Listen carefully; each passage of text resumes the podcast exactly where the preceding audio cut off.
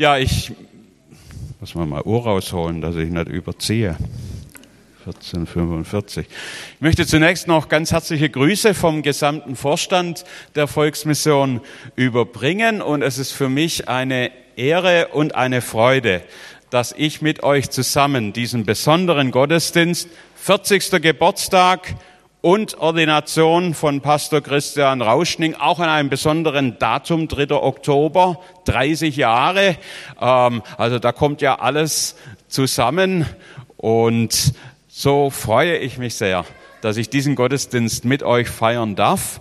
Lieber Christian, ich habe dich als einen ganz demütigen und hingegebenen Hirten und Diener Jesu Christi kennen, lieben und schätzen gelernt. Und es ist kein Geheimnis, vielleicht für manche doch, wir treffen uns regelmäßig zum Austausch bei einem Kaffee und in diesen Gesprächen habe ich den Pulsschlag deines Herzens deutlich gehört, deine tiefe Liebe zu Gott und auch zu seiner Gemeinde. Im zarten Alter von neun Jahren hast du in der Jungschar eine klare Entscheidung für Jesus getroffen. Mit zwölf Jahren warst du bereits Mitarbeiter in der Jungscherarbeit. Mit 23 Jahren hattest du als Hauptstammleiter bei den Royal Rangers im christlichen Zentrum Weinstadt Verantwortung für 20 Leiter und 75 Kinder. Du hast diesen Dienst mit großer Freude und Leidenschaft und vollem Einsatz ausgeübt. Und durch dein leuchtendes Vorbild hast du Leiter und Jugendliche entscheidend geprägt, ihnen gute biblische Werte vermittelt und sie nahe an das Herz Jesu geführt. Deine sichere Arbeitsstelle als Gymnasiallehrer hast du aufgegeben, weil du den Ruf Gottes in den vollzeitlichen Dienst in seine Gemeinde gehört hast. Du hast mir erzählt, wie deine Rektorin dich nur unter Tränen gehen ließ, weil sie wusste, was für eine exzellente Fachkraft sie in dir hat. Hier in der Skala hast du zunächst eine Anstellung im Bereich der Kinder- und Rangerarbeit bekommen und zwischenzeitlich hat sich dein Dienst erweitert. Du bist der Berufung gefolgt, auch Hirte für die ganze Gemeinde in allen Altersspektren zu sein. Und der Leiterkreis hat dir dafür das Vertrauen ausgesprochen. Ich bin dankbar für dich und für deine Tabea und es hat mich tief bewegt, wie ihr auch als Familie Kinder aufnehmt und begleitet, auch solche, die aus ganz schwierigen Umständen kommen. Und heute haben wir wieder ein kleines Kind mit dabei. Wie schön ist das? Jesus hat eine ganz besondere Verheißung gegeben. Wer einen dieser Kleinen aufnimmt, der nimmt mich auf. Und ich freue mich, dass ihr diese Berufung auch auf euch genommen habt. Du bist nicht nur ein Lehrer, sondern auch ein Lernender, was ja nicht immer selbstverständlich ist. Deshalb hast du auch ein Studium für den Magister der Theologie aufgenommen und dich in deiner Abschlussarbeit mit der Geschichte des Gemeindeverbands der Volksmission und ihrer Entwicklung in den letzten Jahrzehnten befasst. Ich bin sehr gespannt auf deine Arbeit und ich bin gewiss, dass wir davon auch profitieren werden, weil du ein sehr scharfer Denker und versierter, akribischer Analytiker bist.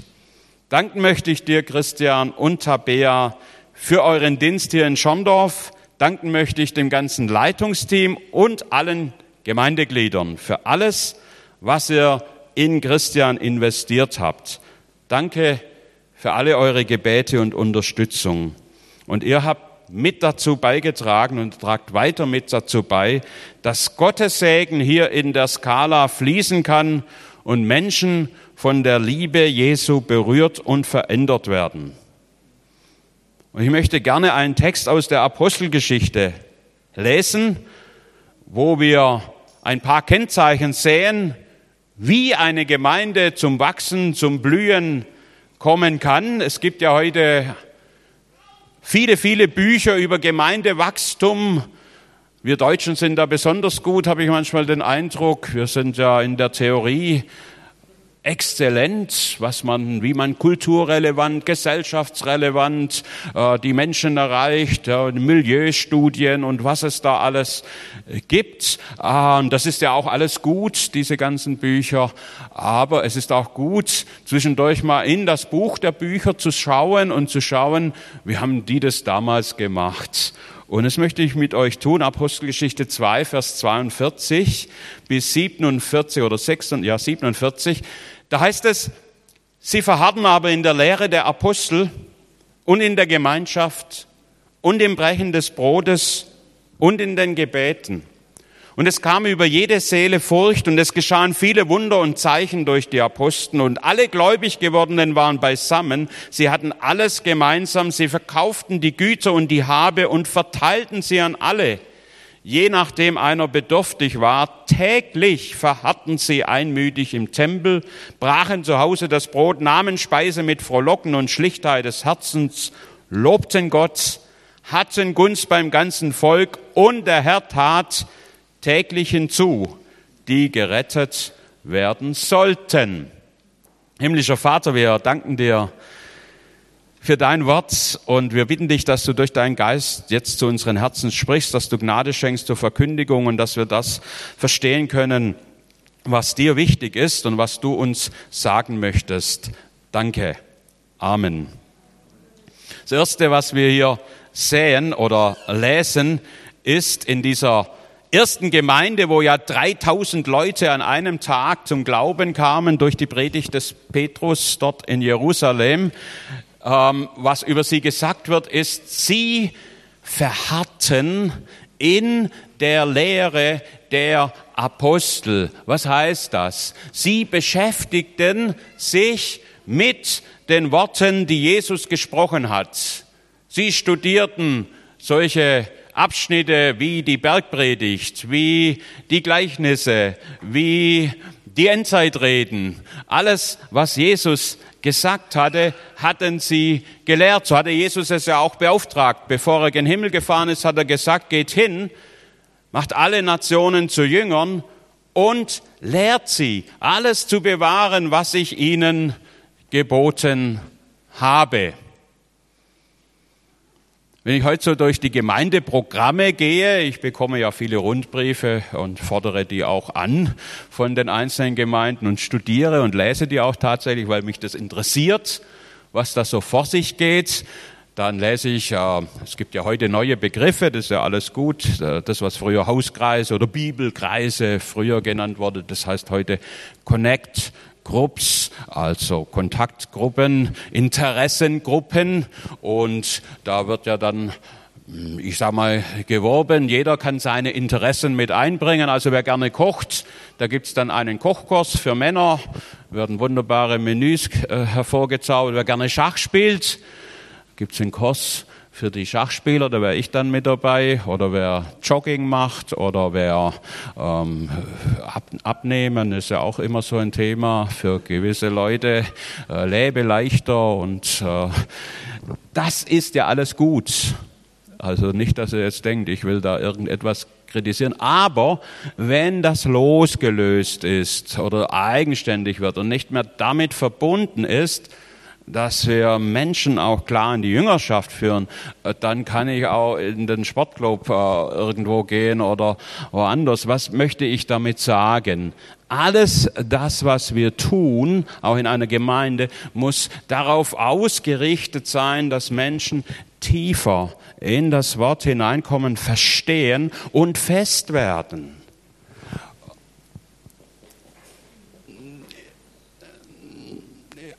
Und manchmal habe ich so den Eindruck, wird das unterschätzt in der, in der heutigen Zeit. Ich meine, wir müssen jetzt ja nicht anfangen wie früher, äh, dass man, äh, bevor man konformiert wurde zum Beispiel, ähm, seitenweise Bibelstellen auswendig lernen mussten und die wurden tatsächlich dann auch abgefragt, immer eine ganz peinliche Situation, äh, mussten äh, die äh, Jugendlichen also Glaubensbekenntnis oder dann auch zentrale Texte aus der Bibel auswendig aufsagen. Für viele war das auch eine Qual und es darf nie mit Zwang verbunden sein, aber Aber wir dürfen das nicht unterschätzen, was es bedeutet, wenn wir dieses Wort und zentrale Texte in uns haben, wenn das in uns lebt. Ich habe schon manches Mal einen Besuch bei alten Menschen gemacht, die dement waren, die nicht mehr viel mitbekommen haben, die nicht mehr wussten, äh, sogar nicht mal erkannten, wer da vor ihnen steht. Und wenn man dann angefangen hat und gesagt hat, so jetzt lasst uns noch beten, das Vater unser, oder lasst uns ein altes Lied singen, dann geschah das Wunder, welches Wunder, dass die auf einmal mit eingestimmt haben und das Vater unser komplett mitgebetet haben, dass sie das alte Lied Lobe den Herrn oder sonst was auf einmal mitgesummt haben. Wie kommt das? Da ist etwas abgespeichert in ihnen und lebt in ihnen und hat eine Kraft und sie brauchen es vielleicht und du brauchst es in deiner Notlage. Als ich Anfang des Jahres wieder extreme Probleme mit meiner Hüfte hatte, das begleitet mich schon seit, ja, eigentlich auch seit meiner Ordination. Ja, dass die Ärzte mir diagnostiziert haben, dass mein Hüftkopf irreparabel geschädigt ist und dass es keine Möglichkeit gibt, außer ein künstliches Gelenk. Das haben sie mir schon 1988, 89 so diagnostiziert. Und ich war nie wieder beim Arzt in der Geschichte, weil die mir eh gesagt haben, sie können nicht mehr helfen. Und ich habe mich ganz, ganz viel mit dem Thema Heilung beschäftigt. Und ich habe mich immer dann intensiv beschäftigt, wenn es mir sehr, sehr schlecht ging. So wie Anfang des Jahres, als ich überhaupt nicht mehr gehen konnte. Also ich bin, habe nicht mal den Fuß auf die Waage hochgebracht, äh, aufstehen. Und habe dann auch nochmal Röntgenaufnahmen machen lassen und die haben genau das gleiche Ergebnis gebracht, wie es auch schon vor 30 Jahren war, nämlich dass das alles irreparabel zerstört ist. Der Oberarzt, äh, der saß da vor mir und hat mir das alles erklärt und dann sagte ich zu ihm, aber Sie wissen schon, dass ich vor einem halben Jahr noch Halbmarathon gelaufen bin. Dann sagte er, mit der, dann sagte ich, ja genau, mit der Hüfte. Und dann sagte ich ihm weiter, und ich habe auch vor, das wieder zu tun. Und dann hat er mich angeschaut und hat er gesagt, also wenn das geschieht, das ist ein Wunder. Und äh, dann soll ich nochmal kommen, dann macht er nochmal Aufnahmen. Und ich bin heute Morgen nur eine kurze Runde, fünf Kilometer gejoggt. Ich laufe eigentlich fast jeden Tag. Und ich gehe wieder. Und ich habe gestern Tischtennisspiel gehabt, also Mannschaftsspiel.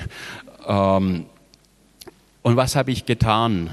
Ich habe mich in dieser Zeit, gerade als es mir so schlecht ging, all die Geschichten über Heilung in den Evangelien ohne Kommentare, ohne Erläuterungen, ohne irgendetwas, nur den blanken Bibeltext.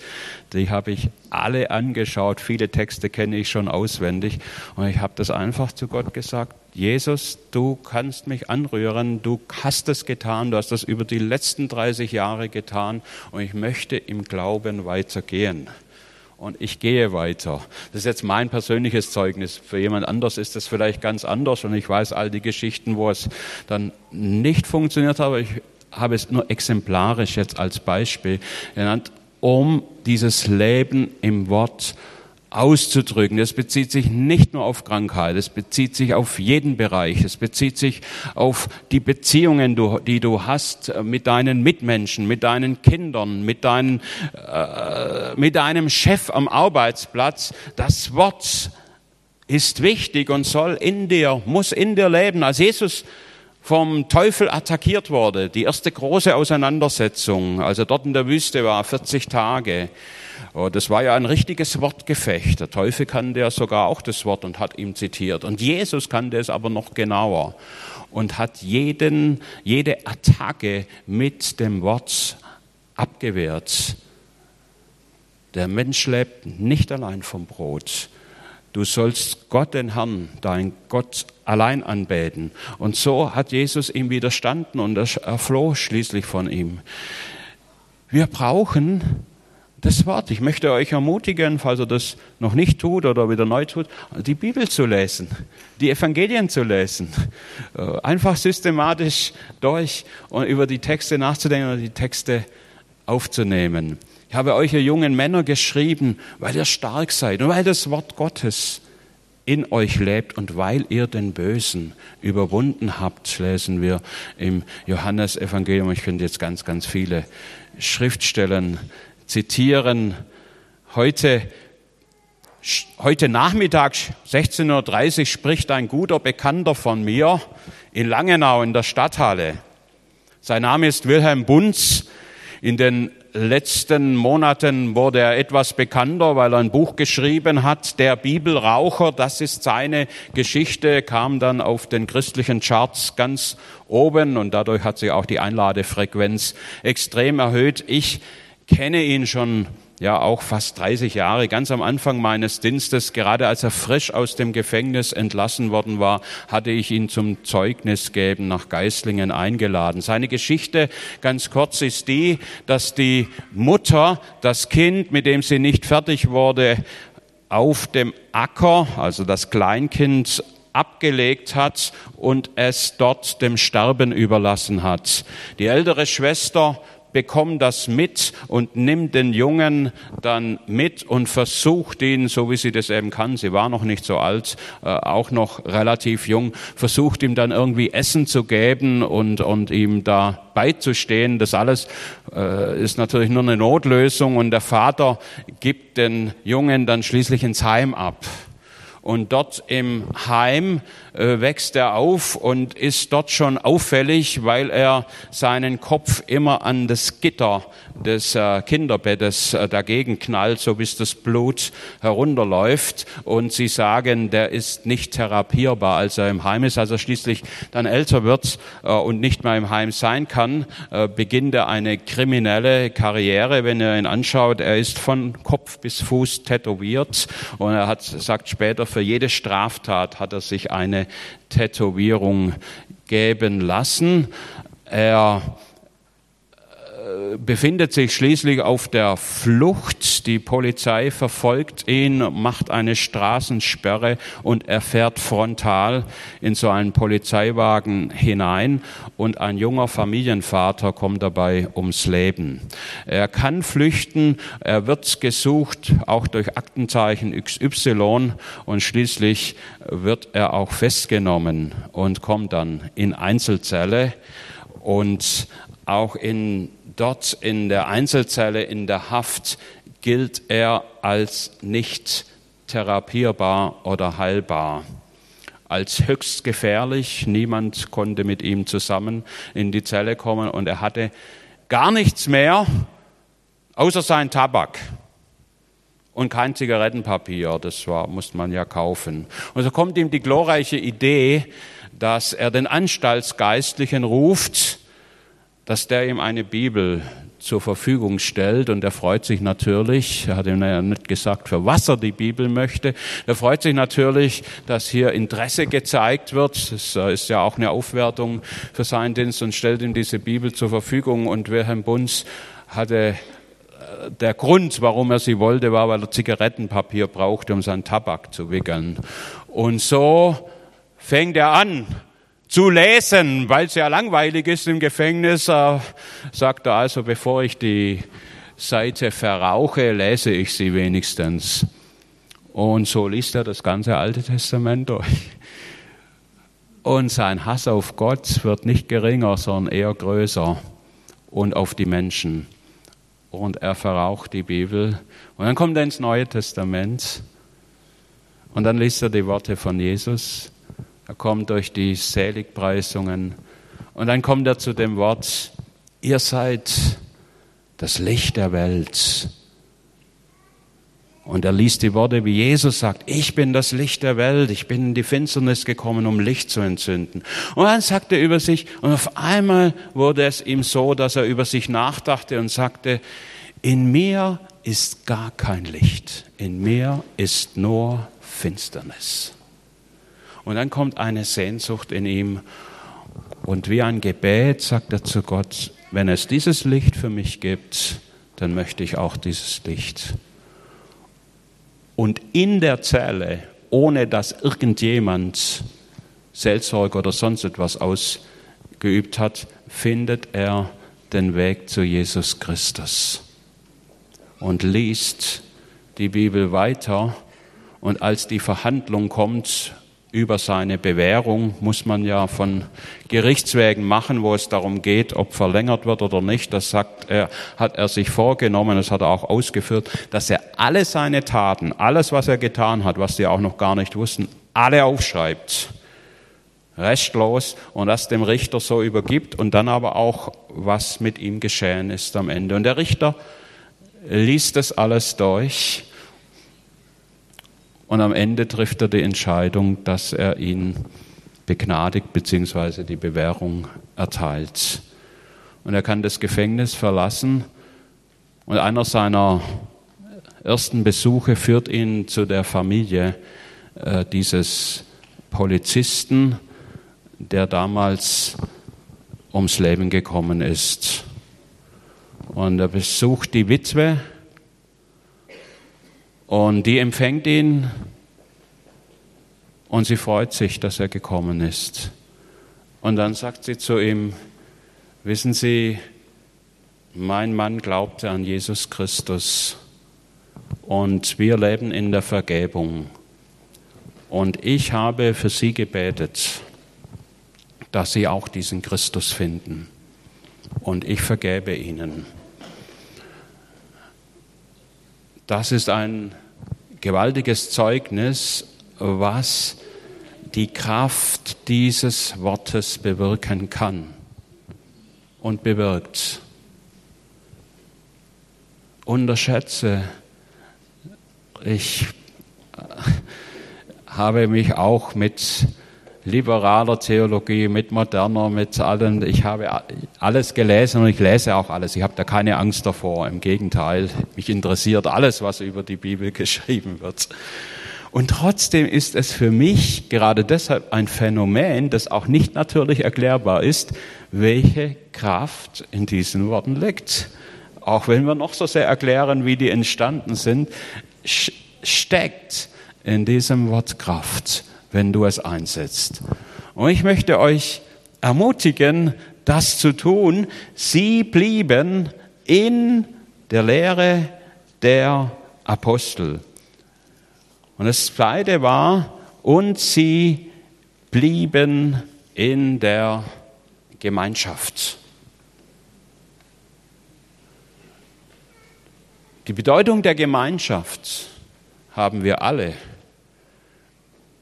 hoffe ich, noch einmal ganz neu kennen und schätzen gelernt durch Corona, als nämlich keine Gemeinschaft mehr möglich war, als von heute auf morgen, Anfang des Jahres, gesagt wurde, man kann sich nicht mehr versammeln. Und natürlich kann man Gottesdienste auch per Zoom und einige hören ja zu und es ist auch gut so, dass es diese Möglichkeit gibt. Man kann die per Zoom anschauen, man kann dieses Medium nutzen per Video äh, und ich weiß um die Zeugnisse, wie viele Menschen auch so jetzt einen Gottesdienst angeschaut haben, die nie in einen Gottesdienst gekommen wären und das ist alles gut. Trotzdem wird es niemals die Gemeinschaft, die wir untereinander haben, so wie wir sie heute zum Beispiel haben, ersetzen können. Der Mensch ist zur Gemeinschaft geschaffen. Das steht schon im Paradies. Es ist nicht gut, dass der Mensch alleine sei. Ich will ihm eine Hilfe schaffen. Wart schön, bis sich alles wieder beruhigt hat. Wir brauchen einander.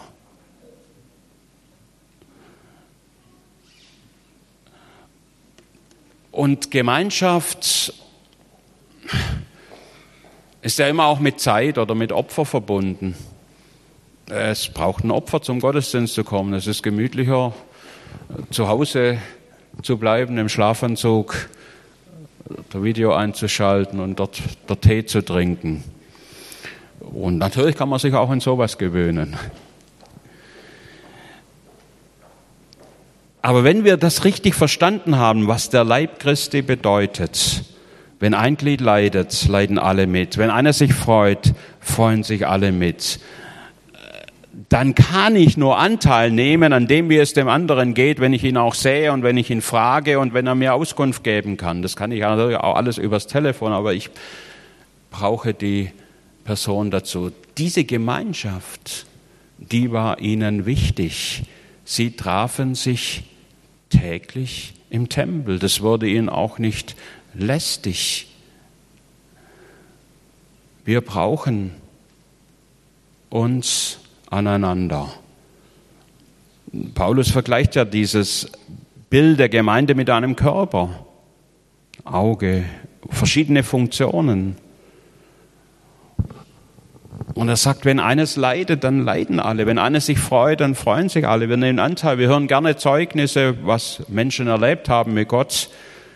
Aber wir dürfen auch Anteil nehmen an tragischen Situationen.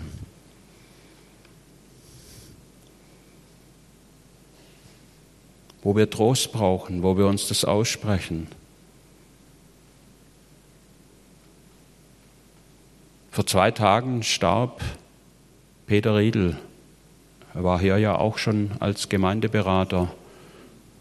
Mit 63 Jahren an einem Rennradunfall, als er auf dem Radweg fährt, vorschriftsmäßig, und ein Laster abbiegt und dann dort stehen bleibt und er frontal auf diesen Laster drauf fährt und sofort tot war.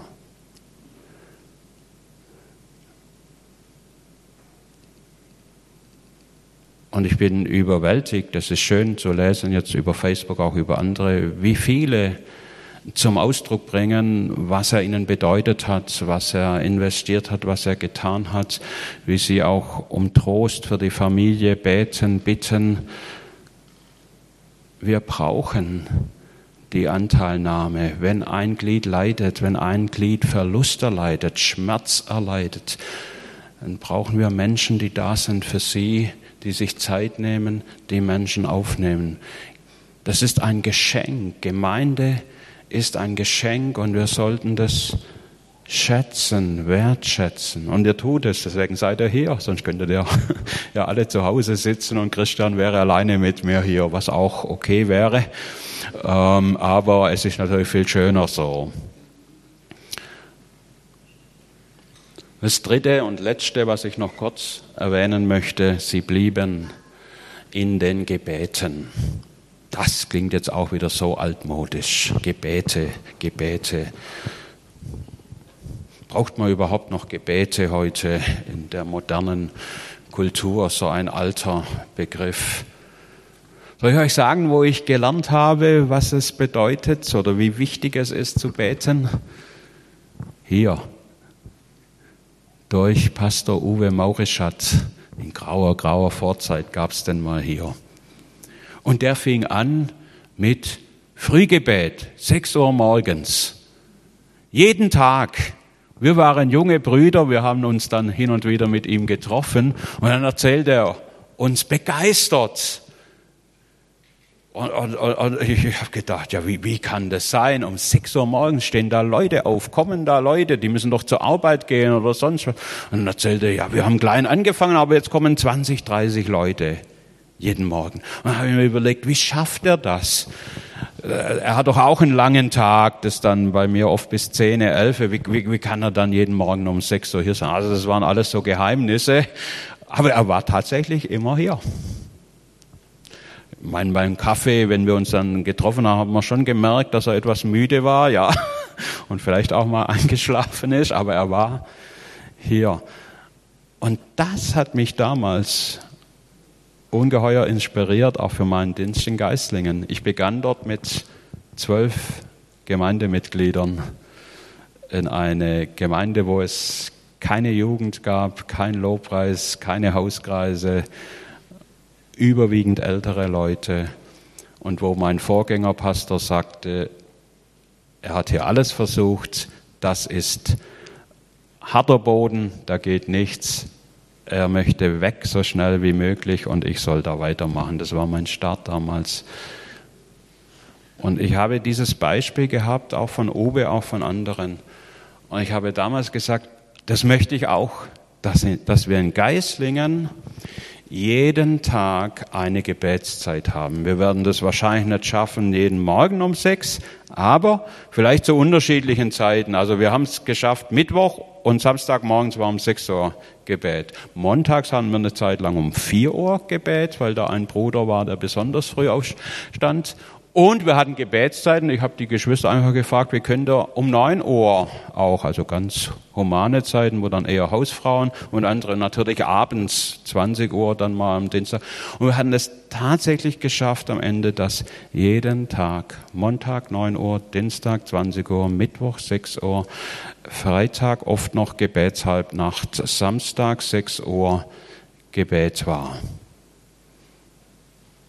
Montagmorgens war meine Frau oft alleine mit einer weiteren älteren Schwester, die oben von der Alp kam, von Etlenschieß, 15 Kilometer herunter. Und wir haben sich dann angeschaut und haben dann gesagt, ja kommst du? Ja, wenn du kommst, dann komme ich nächsten Montag auch.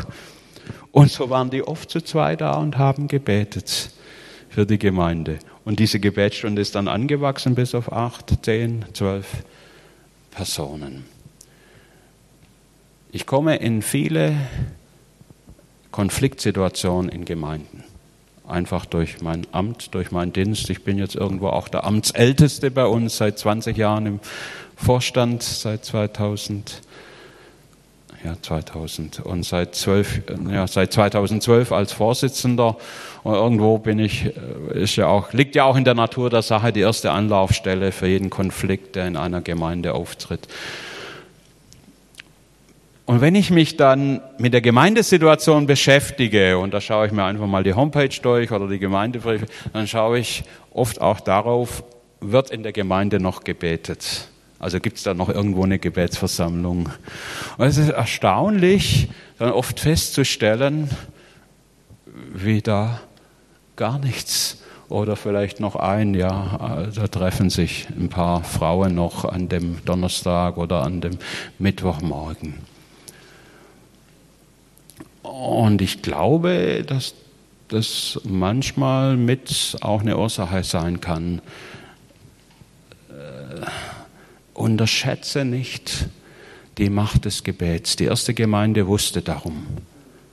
Die kamen in absolute Krisensituationen, ganz kurz nach dieser Idylle, die wir gerade gelesen haben. Da ist Verfolgung losgebrochen.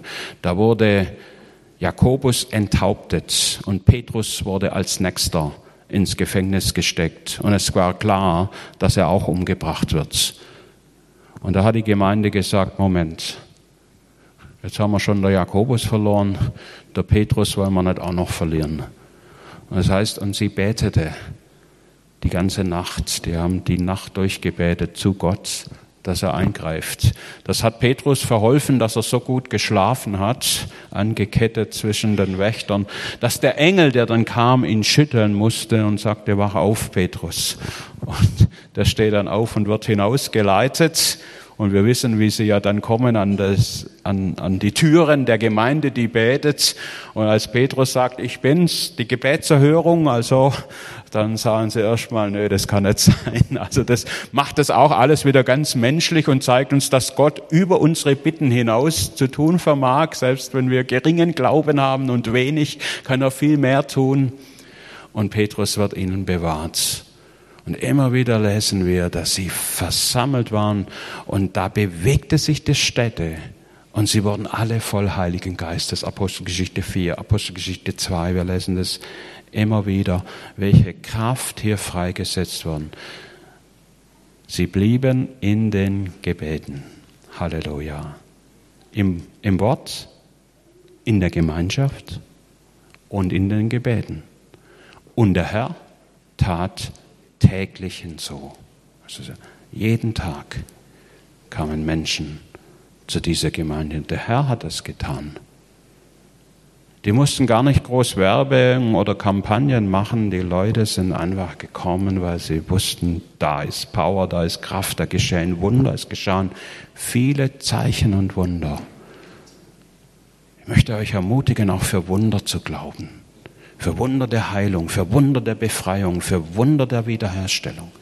Gott kann immer noch Menschen völlig verändern, völlig freisetzen, heilen an Geist, Seele, Körper und Leib. Amen.